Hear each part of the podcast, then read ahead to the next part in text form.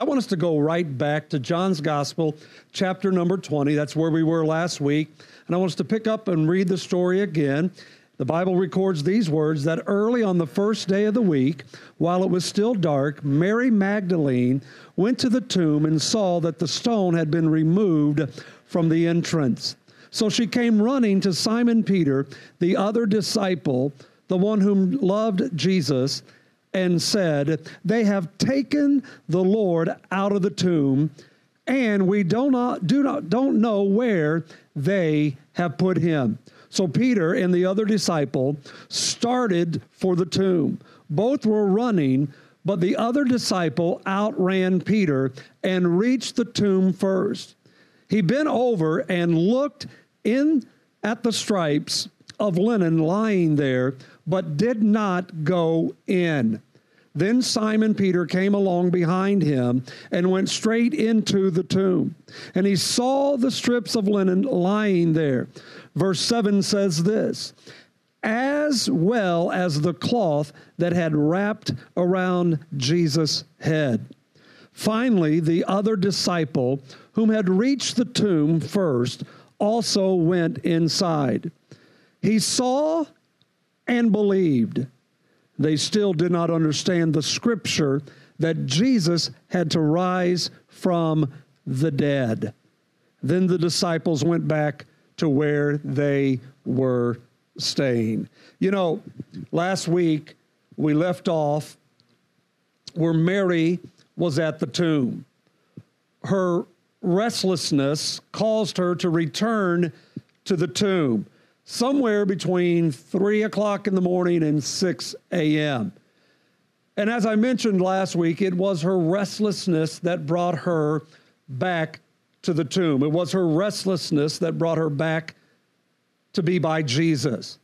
And I can't help but to think that the restlessness that's taking place in our nation today is what's going to cause many people to come back to Jesus, to revisit their relationship with the Lord.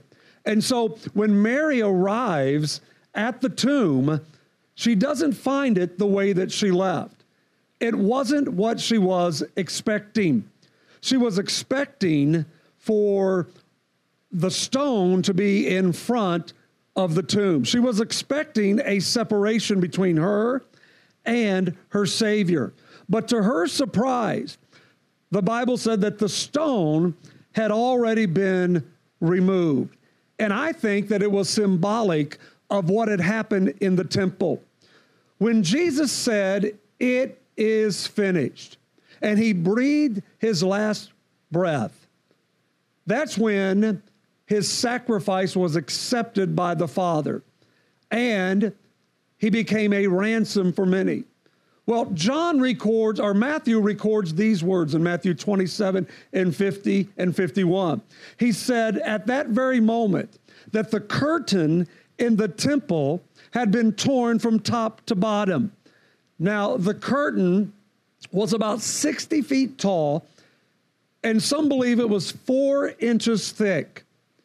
And behind this curtain in the temple was the Ark of the Covenant. It represented the presence of God and the power of God. Resting on top of the ark was the mercy seat.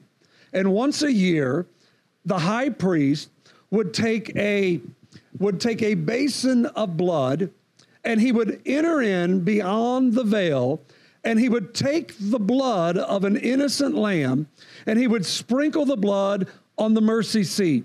When he sprinkled that blood upon the mercy seat, it forgave or it atoned the sins of the people. And so, meaning that the people's sins had been forgiven for that year. And so, when the veil was rent from top to bottom, the empty tomb, what I what I believe it was symbolic of, and what it was what it is symbolic of, is that God had abolished the separation between him and man. And the message to Mary and the message to you and I today is simply the same thing. It was our sin that separated us from him. but it was because of his sacrifice, his willingness to lay down his life for you and I, that we now have access back to the Father. Not just one time a year, but the Bible said we can come to him boldly at any time and we can find grace and we can find mercy. You see, as long as that veil was there, it was a constant reminder that sin separated them from God. But once that veil was torn in two, the empty tomb lets us know that we are no longer separated from our Father. But because of the finished work of Jesus, we now can enjoy the very presence of our Creator. And so Mary wasn't expecting that. And I think that when the restlessness, or I think that when those who are restless in their spirit, I think when they begin to return back to God and they return back to the body, I think it's not going to be like what they expect. I think it's not going to be like the system they may have been used to, maybe the system in which they were brought up in, a system of religion or a system that felt like you had to live under uh, the law. In other words, you had to do certain things in order for God to accept you, behave a certain way in order for God to, to like you, that you had to do certain works in order to be embraced and accepted by God we know that that's not the dispensation. We're not under the law anymore. Jesus came to accomplish and complete and fulfill the law, and now we live under the dispensation of grace. Grace meaning that we have been accepted by the Father. And what that simply means is this His work, His finished work, allows us to rest in the presence of God. And so I believe that many are going to be received with openness just like the prodigal son was. Remember the story of the prodigal son? When he returned to the father after many years of a selfish, sinful lifestyle, the Father welcomed and received him, not based upon his condition, not based upon his conduct, but rather based upon the fact that he had simply returned to the Father.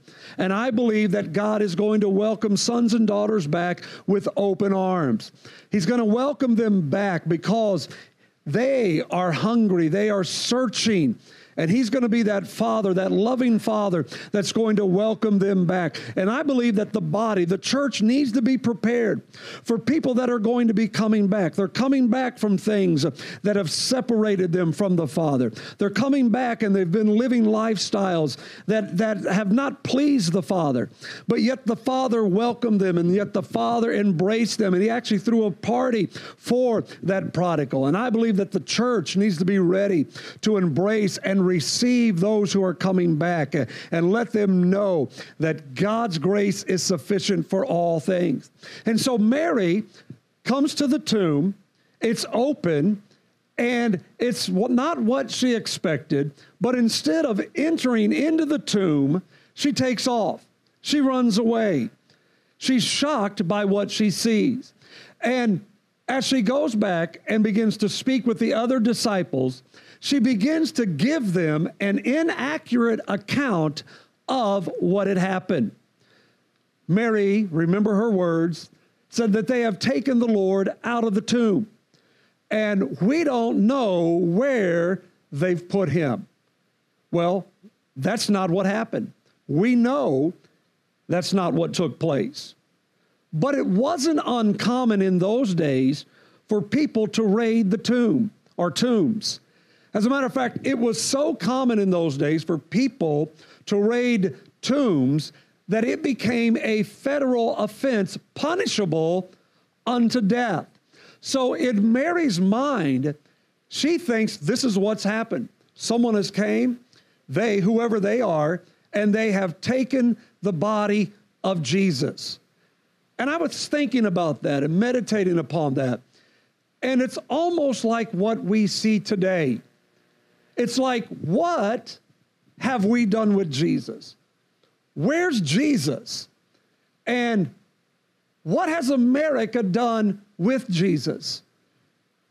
Well, think about it for a moment. We've taken him out of our public schools. We have taken the nativity scene away from public places.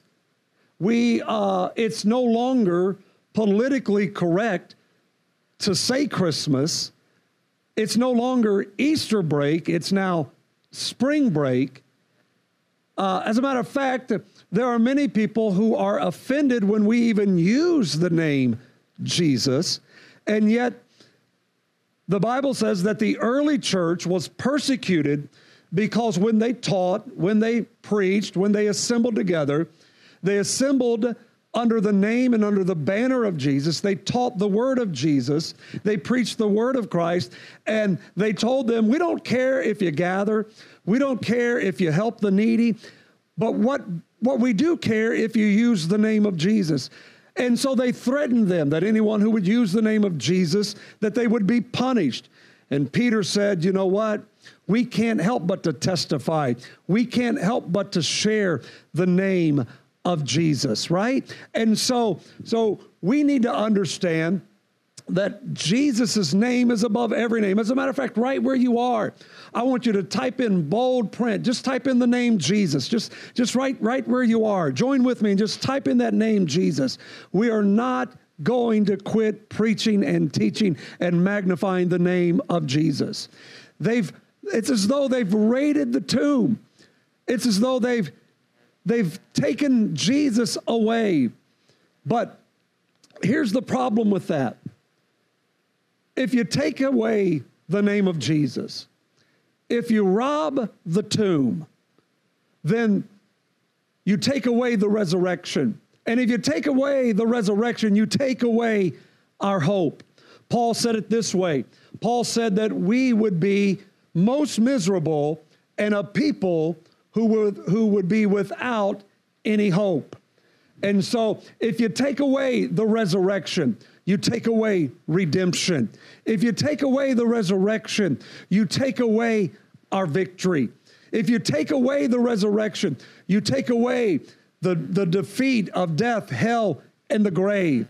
And so we know that the tomb is empty, but we also know that it was emptied by the power of the Holy Spirit. The Holy Spirit is the one who raised Jesus from the grave. And you know, we hear it today.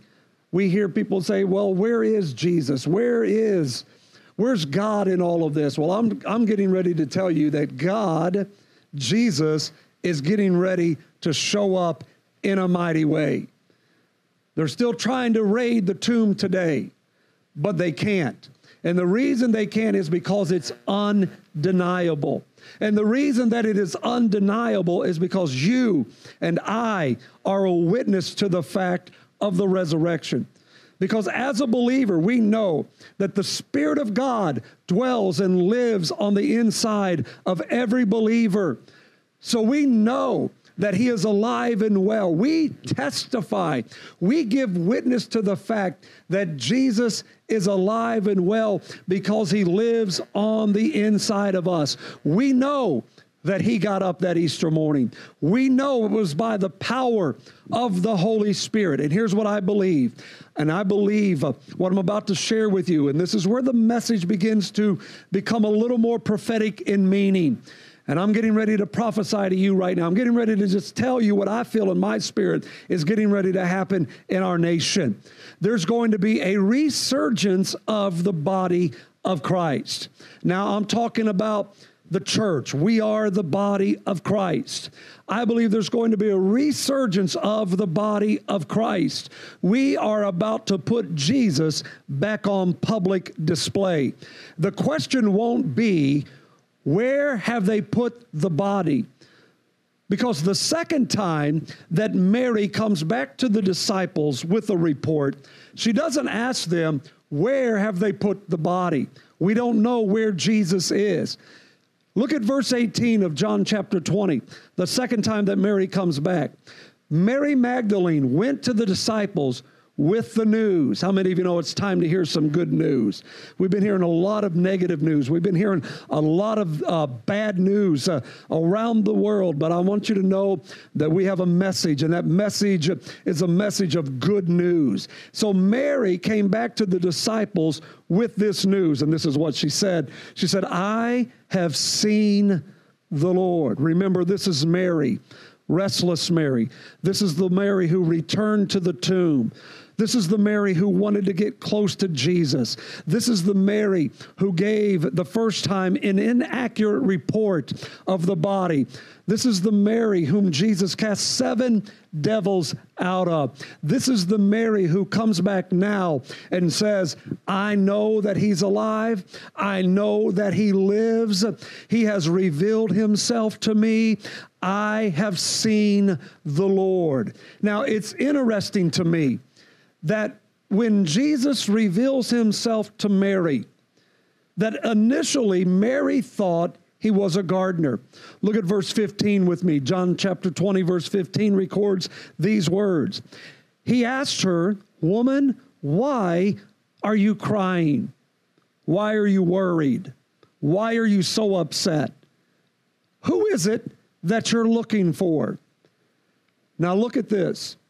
Mary, thinking he was the gardener, she said, Sir, if you have carried him away, tell me where you put him, and I will get him. It's interesting to me that Mary, in her first encounter with the resurrected Savior, it's interesting that she thinks that he's a gardener, and here's why. The first man, Adam, was put in a garden and he was put there to tend or to keep the garden. He was responsible to protect the garden. And by protecting the garden, he was responsible to keep the servant out of the garden or to keep the servant or serpent under his authority. And so he was given dominion, he was given authority, and he was given power over everything in the garden. And we know that he failed. We know that he sinned. And what I think God was trying to say to us through Mary, and what God was trying to reveal to Mary at this initial moment was that you are about to see the glory of God manifest and be revealed in a miraculous way. Let me back up and just put it this way I think God was saying what was lost in the first garden is now, or what was lost by the first man, Adam, has now been redeemed by the second Adam, Jesus. Adam surrendered his authority, he surrendered dominion, he surrendered power, and he lost uh, the garden. But Jesus comes back and he defeats the serpent and he reclaims the authority and he reclaims dominion and he reclaims the power. And that's why I believe God is letting us know what the first man, Adam, lost, the second man, Adam, reclaimed and is given back to you and I. And that's why I believe that you and I are going to see the glory and the power of God move in this hour. I think God's glory and power, his dominion, is about to manifest in our nation again. And if you believe me, I want you to just shout yes right now.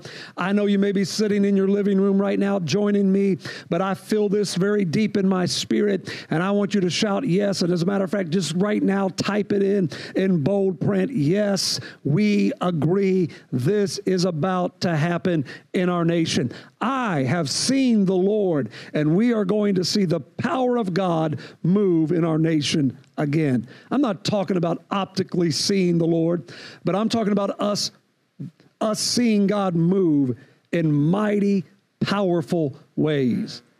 The, the body of Christ isn't gone. We're here. We're not irrelevant.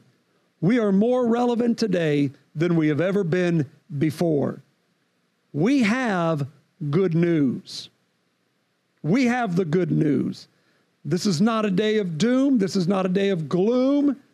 This is a day of good news. We're sprinting to the tomb.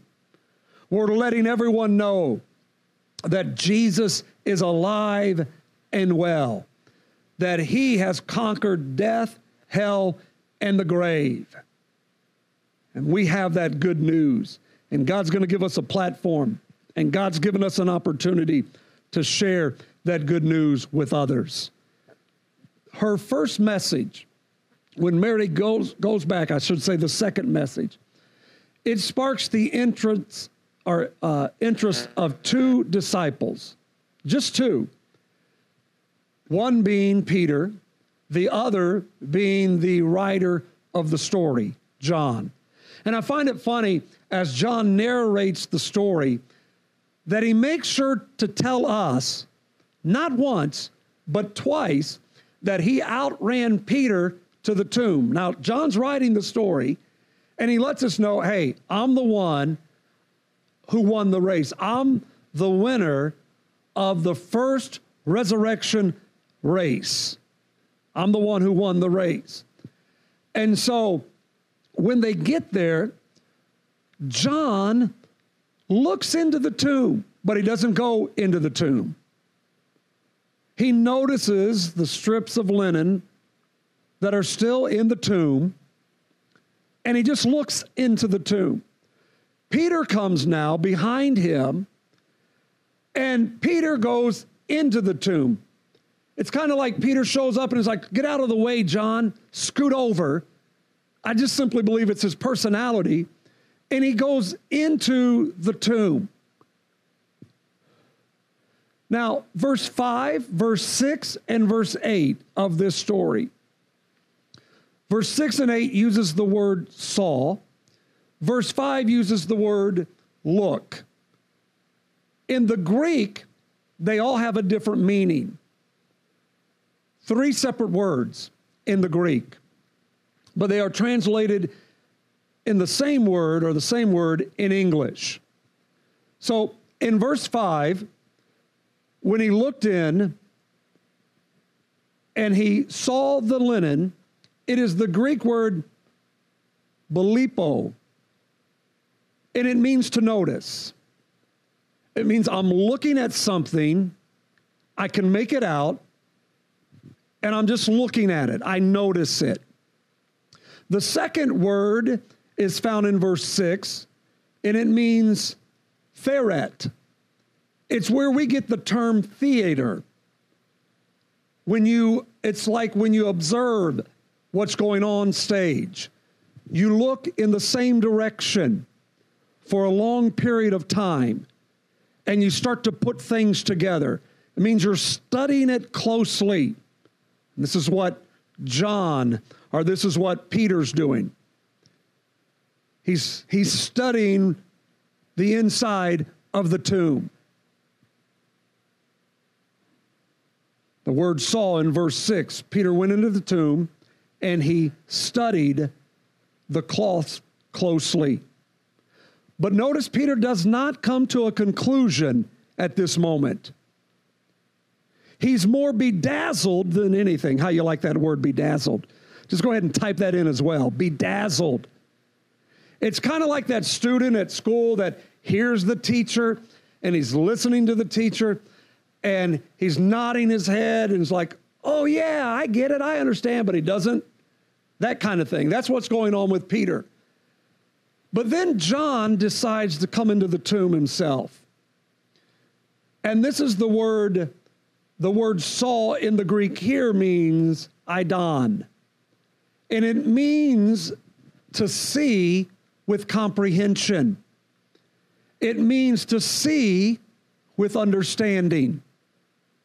That's why it said he saw idon and he believed.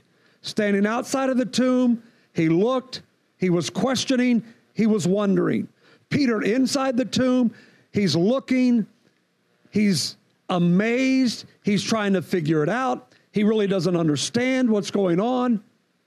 But then John comes in the tomb, he looks, and he sees, and now he understands. It's one of those aha moments. I get it. He really is alive. He rose from the dead just like he said he would. And I believe this I believe that these are the three mindsets, thought process that people are going to have when they begin to return to the body, when they begin to return to the Lord. There are those that are coming back, and I believe those that are coming back to the church, even maybe here online today. You're just checking us out. You're just checking things out and you're looking for answers. That's what Peter was doing. It was just checking the tomb out, was trying to get some answers. And then I believe that there are those that are coming, and there are those who may be watching right now that you're just starting to put things together. And the picture's becoming clearer and clearer for you. And you're going to be amazed by what you see and by what you're going to experience. And then I believe that there's going to be that group. They're going to have that Adon moment where their eyes are going to be opened and they're going to see. Paul even told us that we need to pray for those that their eyes would be opened, their understanding would be enlightened so that they could see and realize that Jesus rose from the dead. He's forgiven us of our sins. And they're going to see with an understanding in their spirit. And they're going to surrender their life and they're going to surrender their hearts to Him. What did John see? What did John see in the tomb that caused him to get it? That caused him to believe? What was it that at that moment it says, that's it, he's alive? Well, you're going to have to join me next week in order to find out what that is. We're going to answer that question next week. But it's in the tomb. And there's reason that Jesus left the linens in the tomb. And you want to be back next week to find out why he did what he did. But I just want to close right now, and I just want you to know that many are going to start turning back to the Lord. And they're going to be embraced with the loving Father who's going to welcome them, who's going to accept them, and who's going to love them. And his grace is going to be sufficient for them. I believe that Jesus is getting ready. The church is going to resurface in this very hour that we're in. That Jesus is going to be back on public display in America again. And the church is going to give witness to that. And we're going to have a voice in this final hour. We're going to have our authority and our power and our dominion in this final hour. And we are going to see God move in miraculous and powerful ways. And I believe that there are people that are coming that are just interested. They're searching, they're looking. I believe that there are people that are coming and they're just trying to get it all together. They're trying to figure it out. They're trying to understand. And then I believe that there are people that are they're going to get it. They're going to see it. Their eyes are going to be open and they're going to receive the message of Easter. Maybe you're watching me right now, and maybe you are saying in your heart, you know, I need to return to the Father. I know that He's my Lord and I know that He's my Savior, but I've been distant from Him. I'm going to pray right now, and I want you to pray with me. I want you to ask Jesus back into your life, maybe for the very first time. Would you pray with me? Bow your head right where you are and pray with me. Dear Heavenly Father, I come to you. I come to you in the name of Jesus, and I ask you right now to forgive me of my sin. I ask you, Lord, to cleanse me with your blood. I believe in my heart, and I believe that Jesus died. I believe he rose, and I believe he's coming back very soon. And I want to be ready, and I want to serve him the rest of my life. So I ask you now, Father, to forgive me and wash me and receive me once again as your son. I ask these things in Jesus' name. Amen and amen. Listen, if you prayed that prayer, God bless you. We thank God for you. We're here for you. If you have any questions, please reach out to us. We want to be able to minister to you. We want to be able to help you on this journey. I want to thank you again for tuning in. I want you to stay safe I want you to understand that God is in charge. God's, God's got this. And um, we're going to come out greater than when we went in. I can promise you that. I want you to tune back in next week, and we'll see you right back here at the point. God bless you. Have a great week.